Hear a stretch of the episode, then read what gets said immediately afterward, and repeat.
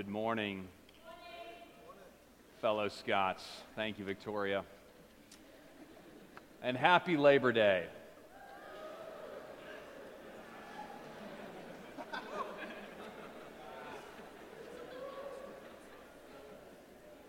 I gave my chapel talk today a title, and that title is Out with the New, In with the Old.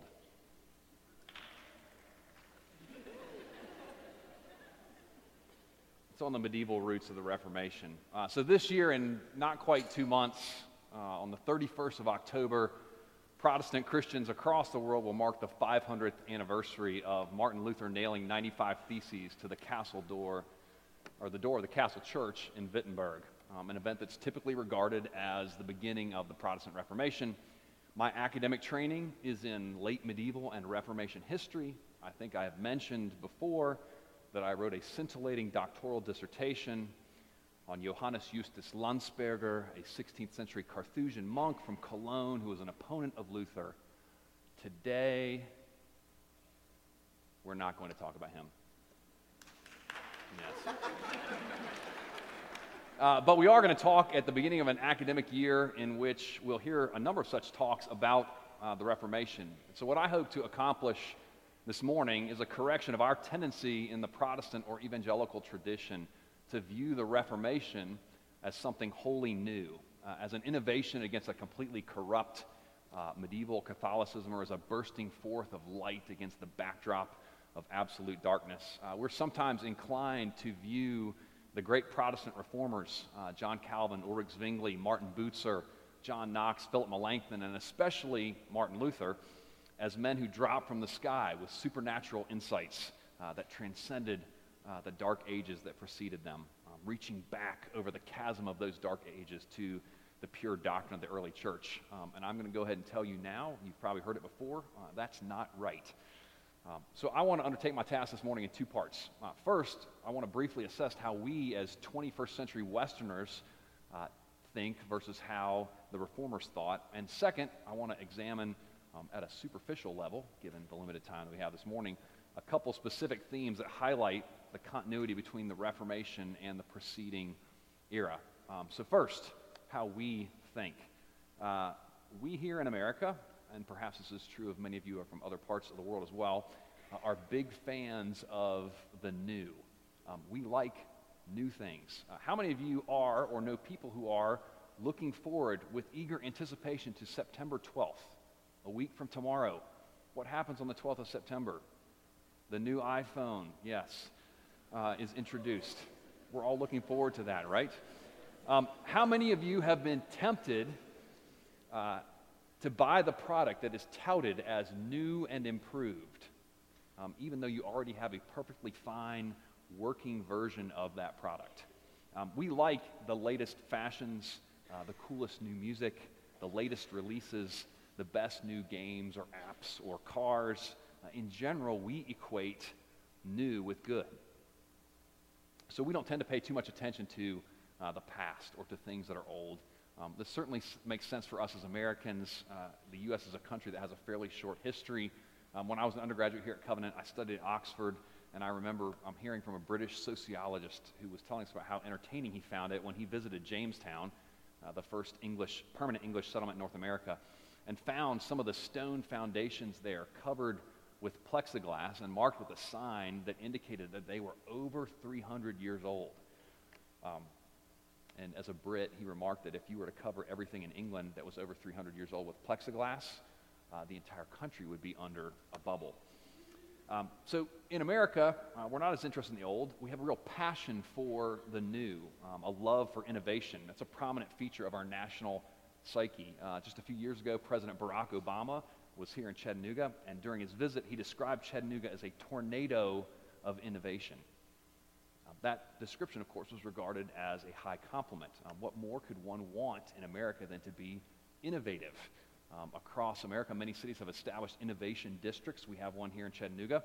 Uh, many universities have established innovation centers, and there are innovation funds that have sprung up around the country that are ready to provide capital to those with the best new ideas. Um, so for us, new is good. Uh, and I want to contrast that mentality, uh, that love of the new, with the prevailing mentality of the Middle Ages, uh, which was the prevailing mentality in 1517 when Martin Luther uh, first raised his protest against the Roman Church. Uh, for Luther and for other Protestant reformers, and for Christians in the centuries preceding, new was not good. In fact, new was bad. Um, here's how sociologist Robert Bellah describes this uh, phenomenon. He writes, uh, We must not forget that in all the great traditional civilizations, the notion of change was charged with horror and fear and was contrasted with that which is eternal, which does not change, and which alone is of value. And so the men and women of the 16th century uh, were suspicious of anything that was new or novel. Novelty was not valued. Um, and we retain something of that sense of novelty in modern English, uh, in our definition of the word novelties, which, if you were to pick up the Oxford English Dictionary, are defined as often useless or trivial, but decorative or amusing objects, especially ones relying for their appeal on the newness of their design. But in the medieval and early modern periods, novelty um, was more uh, than simply trivial or unimportant. Um, novelty was dangerous. In fact, novelty was a synonym for heresy. Um, and those two words, heresy and novelty, were used interchangeably. So, for example, in the 13th century, um, the great English philosopher and scientist Roger Bacon was imprisoned for suspected novelties. Uh, and almost 500 years later, uh, in the 17th century, you can find critical references to Anabaptistical novelties. Um, novelty and innovation fell into the same category as heresy. And so, not surprisingly, Protestant reformers um, never distributed novelties at their church picnics, if they had church picnics, um, nor did they establish innovation centers. Uh, in fact, the great church reformer John Calvin um, had this to say to the Genevan company of pastors as he lay on his deathbed in 1564. Calvin said, I beg you also to change nothing and to avoid innovation, not because I'm ambitious to preserve my own work, but because all changes are dangerous and sometimes even harmful. So instead of innovation, the reformers talked often of renovation, which comes from the Latin verb renovare, to make new again. Now, the goal of the reformers Protestant and otherwise, was never to be novel, uh, but rather to renovate, uh, to make new again, to return to an original form, uh, to reform in keeping with God's word or with prior exemplars. Uh, so, with those introductory remarks on how we tend to view innovation, how the reformers viewed innovation out of the way, um, it's not surprising to learn that the reformers made every effort to identify themselves with forerunners, um, that is, with thinkers who went before them, um, who held similar views, uh, and who were regarded by the church as orthodox. Um, and so, too, Catholic polemicists uh, sought to identify themselves with orthodox antecedents and to link the Protestants to forerunners who had been deemed heretical. Uh, both sides wanted to claim accepted church authorities in support of their positions. So, uh, for example, in 1521, Luther's right hand man, Philip Melanchthon, um, responded to a determination that was been, had been made by the theology faculty in Paris. Um, and so, in his response with which was a treatise entitled Defense of Luther Against the Mad Decrees of the Parisian Theologians. Um, they were sort of hyperbolic in their descriptions in the 16th century. Uh, Melanchthon argued that while the Parisians, uh, these theologians, drew on respected ancient and medieval thinkers such as Aristotle, Scotus, Occam, and Bede, uh, that Luther drew on even more authoritative church fathers such as Augustine, Cyprian, and Chrysostom. Um, and if you were to analyze Luther's works, uh, you would see that he does indeed rely heavily on Augustine, that he demonstrates a healthy knowledge of many other patristic and medieval theologians and commentators, um, although he certainly depends on Scripture uh, more than any other source. And John Calvin uh, is a similar case. Um, he makes polemical appeals, uh, appeals that are defending his positions or attacking those of others um, in both his institutes and in his treatises that demonstrate a great appreciation for the church fathers, um, though, like Luther, only Scripture is ultimately authoritative for Calvin. And also, like Luther, Calvin loved Augustine. Um, in fact, in the assessment of Tony Lane, who's a scholar who's done a lot of work on Calvin's relationship to the church fathers, um, Calvin, quote, believed that on a wide range of issues, he was simply restoring the teaching of Augustine. Uh, Calvin also had deep respect for the four ecumenical councils uh, Nicaea, Constantinople, Ephesus, and Chalcedon. Um, he said this, quote, I venerate them from my heart and desire that they be honored by all. Um, his works also demonstrate a wide uh, ranging knowledge of a host of patristic sources, including folks like Irenaeus, Athanasius, Origen, Eusebius, Cyril, Chrysostom, Basil, Gregory the Great. You'll have to take a historical theology course here to understand uh, who all those people are. Um, and Calvin wasn't afraid to cite medieval authorities in support of his views either. He quotes a number of scholastic sources in his works. Um, I find most appreciating that he uh, loved to quote the great Cistercian monk Bernard of Clairvaux. Uh, for those of you who don't know, was a great monastic reformer in the late 11th and early 12th centuries, and also the author of the hymns Jesus, Thou Joy of Loving Hearts, and O Sacred Head Now Wounded, which we still sing today. Um, Calvin saw Bernard as a medieval authority with whom he aligned on a number of significant issues, including sin, uh, free will, grace, uh, predestination. And he quoted Bernard on the danger of relying on our own merits and on the necessity of trusting in Christ alone. Um, so, just one example, um, he quotes Bernard, who says, Our righteousness comes from Christ's righteousness, and our merit is Christ's compassion uh, and mercy.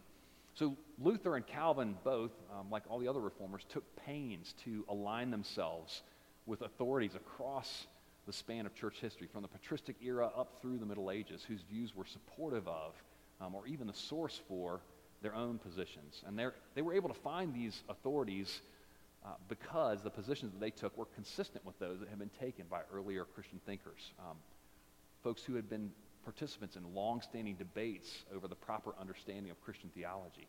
Uh, these, these forerunners um, to whom they appealed were, in, in the words of one Reformation historian, Heiko Oberman not primarily to be regarded as individual thinkers who express particular ideas which point beyond themselves to a century to come, but as participants in an ongoing dialogue, not always friendly, that continued into the 16th century. Um, or here's how uh, Luther's contemporary Erasmus, the great Dutch humanist, put it. Uh, Erasmus said, These things, the matters that were debated in the Reformation, um, used to be argued to and forth by scholastic theologians.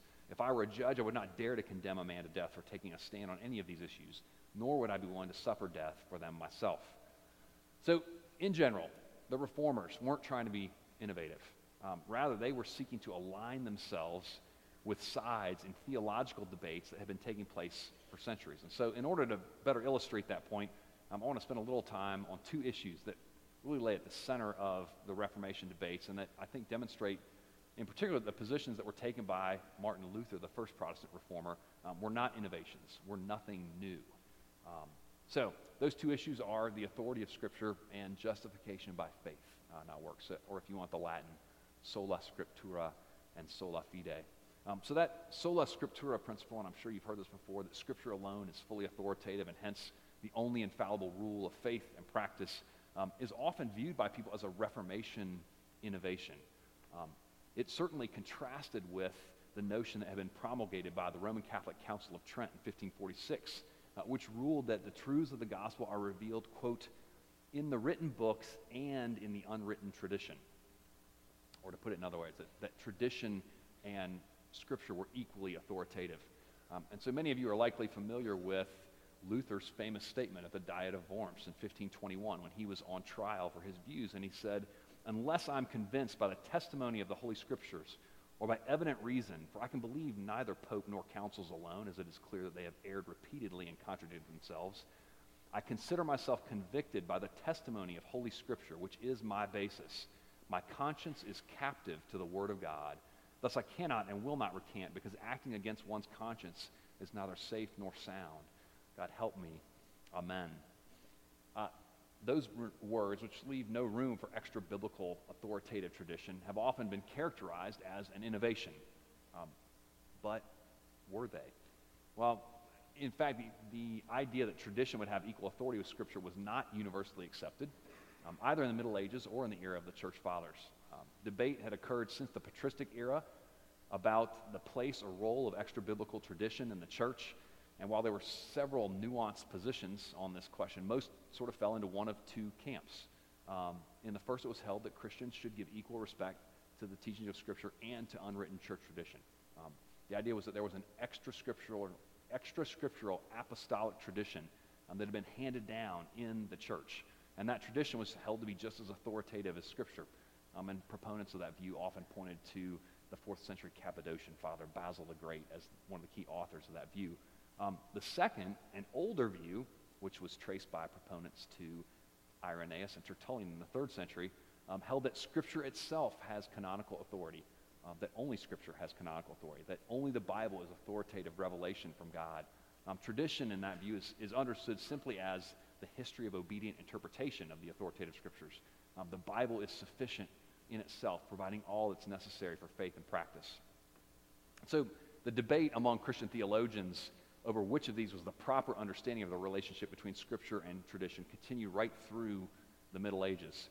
Um, toward the end of that period in the 14th century, the English theologian John Wycliffe and the Czech priest, uh, priest and professor Jan Hus were typically viewed as forerunners of the Reformation. Um, both held the view that Scripture alone had ultimate authority in the church. Um, they believed that tradition only had authority when it represented a common and clear consensus of the church fathers on matters of biblical interpretation.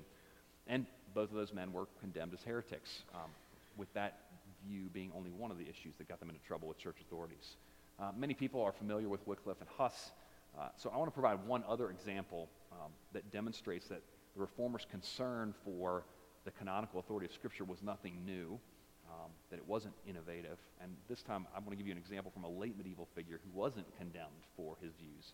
Uh, so in 1489, when Martin Luther was only six years old, Wessel Gansfort, a Dutch theologian, that sounds like a Dutch name, doesn't it? Gansfort, um, who had taught in the faculty at the University of Cologne, one of the leading universities in Europe, received a letter from Jacob Hoek, another Dutch academic, um, who had previously been the rector of the University of Paris. So this is two uh, theologian academics. You can pick like your two favorite theology professors and envision them having correspondence um, via handwritten parchment. Uh, and so Gansfort had rejected uh, plenary indulgences, this medieval practice of selling forgiveness for the, from the temporal penalty for sins. Um, and in his letter, Hoek criticized Gansfort's position, along with his views on the authority of Scripture and tradition. And in his response uh, to Hoek, Gansfort maintained that a Christian should not, quote, subscribe to any statement of an assembly against his conscience so long as it seems to him to assert anything contrary to Scripture. Um, and then he went on to write As long as it seems to me that the Pope or theologians or any school assert a position contradicting the truth of Scripture, my concern for scriptural truth obliges me to give it first place. And after that, I'm bound to examine the evidence on both sides of the question, since it's unlikely that the majority would err. But in every case, I owe more respect to canonical Scripture than to human assertions, regardless of who holds them.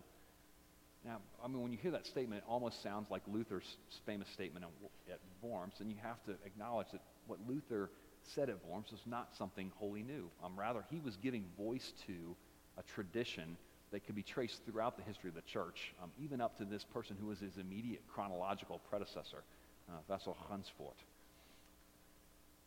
A similar reality holds when you consider uh, the most prominent of Luther's theological breakthroughs, um, his understanding of justification by faith alone. Um, so, some quick background. You may already know this. Luther's a biblical theologian by training. Um, he is a member of the Order of Observant Augustinian Hermit Friars, which was a strict reformist movement within the longer standing Order of Augustinian Hermit Friars, who claimed Augustine as their spiritual forefather. Um, so, no surprise, Augustine looms large in Luther's story. And as you probably know, one of the most prominent and consequential episodes in Augustine's theological career was his battle with Pelagius in the early 5th century. And that conflict centered around doctrines of predestination and justification and addressed the roles of grace and merit in the salvation of believers. And for many years, modern scholars believe that with a few isolated exceptions, Augustinianism was largely forgotten in the Middle Ages. Um, in other words, they tended to view Luther and his discovery of Augustinian views of justification as an innovation. But uh, the historical record makes it clear that the doctrine of justification had a maintained a pretty central place in Western theological discourse, uh, at least since the time of Augustine. Um, and then awareness of and debate about and even advocacy for Augustine's positions never disappeared. Um, Augustine's positions against Pelagius were confirmed by the Council of Orange in 529, a century after Augustine first wrote on this, and numerous of the famed medieval doctors of the church uh, affirmed his views as well, including Peter Lombard, who was the author of the most widely used theology textbook of the Middle Ages. Um, and Calvin quoted Lombard approvingly uh, on this subject. Um, likewise, medieval thinkers were condemned uh, for adopting positions contrary to Augustine. Among those was Peter Abelard. Some of you may have read the, the letter, uh, letters of Abelard to Heloise in high school um, who was condemned at the Council of Solon in 1141 for for his opinion that free will as such suffices to perform something good.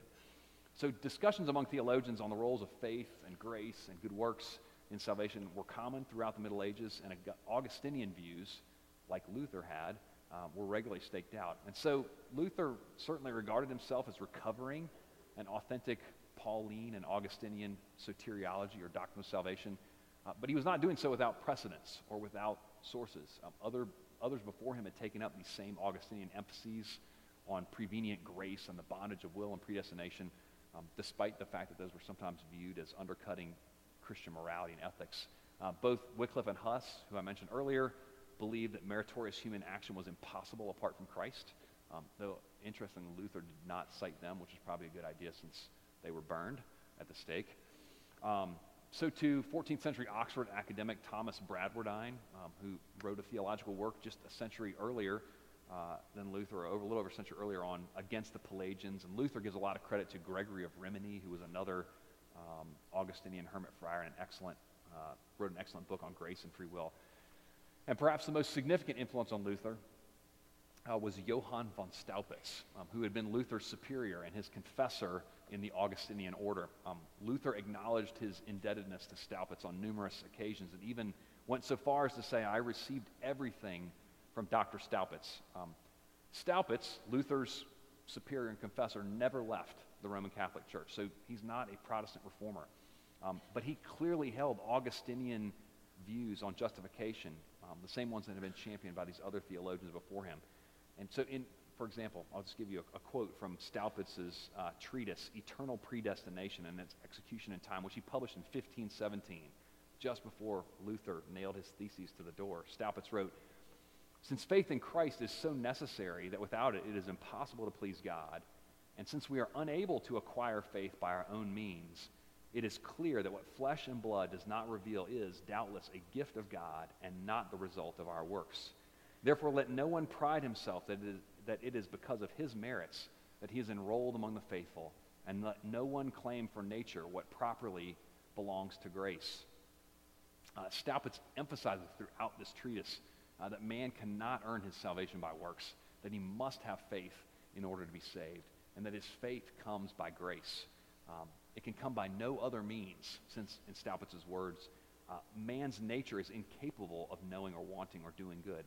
Um, only Christ's merits are sufficient to save. Um, or to put it another way, again, in Staupitz's words, uh, the origin of the work of Christian life is predestination, its means is justification, and its aim is glorification and, or thanksgiving. All these are the achievements not of nature, but of grace. So when you consider Luther's Reformation breakthrough on justification, um, his understanding of salvation by grace through faith, uh, we shouldn't view that as an innovation. Uh, rather, Luther is adopting a position that had been held by others before him in a long debate that took place within the church over the role of faith and grace and works and free will in man's salvation. Um, he wasn't creating a new perspective. Uh, rather, he was drawing on the deep and rich resources of a well established tradition that had its proponents in eras that, that we might not even reflexively associate with that view. Um, so, w- what are the implications for us? Uh, that's a lot of sort of heady academic uh, background. What does that mean for us now? Um, well, three things, I think. And the, first of those is this that I think we ought to be encouraged um, by this long and unbroken cloud of witnesses to the truths of the gospel uh, and the glories of Scripture. Um, particularly as we mark in this year the 500th anniversary of the beginning of the Protestant Reformation, um, we should take heart in the fact that in the centuries leading up to 1517, uh, many Christians held and promoted and defended doctrines such as the authority of Scripture and justification by grace through faith uh, that we too in the 21st century hold dear. Um, as Protestants, I think we're tempted to view these centuries preceding the Reformation as dark ages um, or to view the medieval church as hopelessly corrupt. Uh, but there were faithful Christian uh, thinkers and writers throughout those centuries, um, and their contributions proved to be very valuable to uh, the reformers of the 16th century.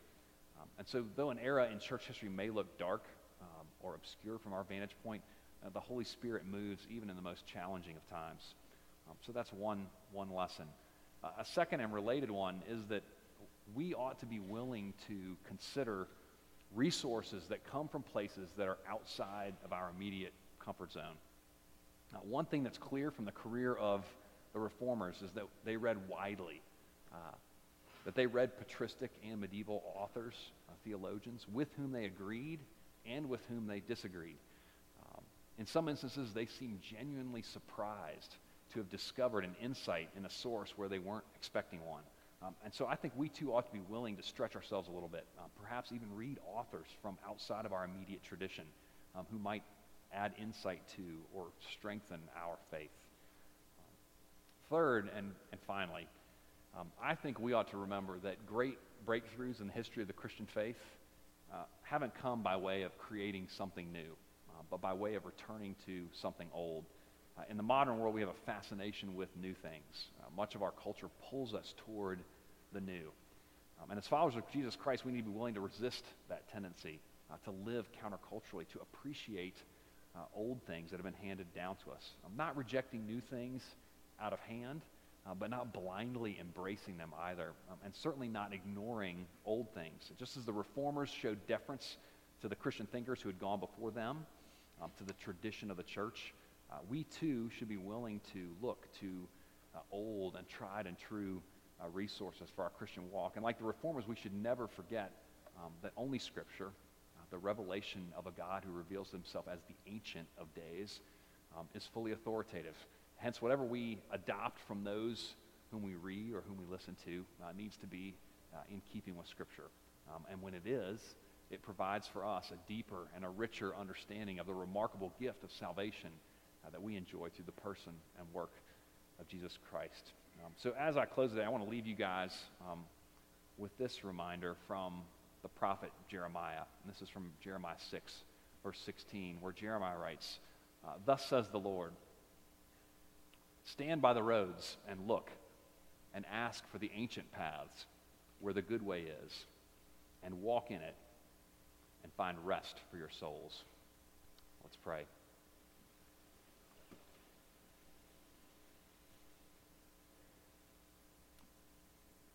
Almighty God, our Heavenly Father, Ancient of Days, we pray that you would make us new, conforming us into the exemplar of your Son by the work of your Holy Spirit. We pray that just as you revived many uh, 500 years ago at the dawn of the Reformation, we pray that you too would revive us. And we pray this in the name of our Savior and King, Jesus Christ. Amen.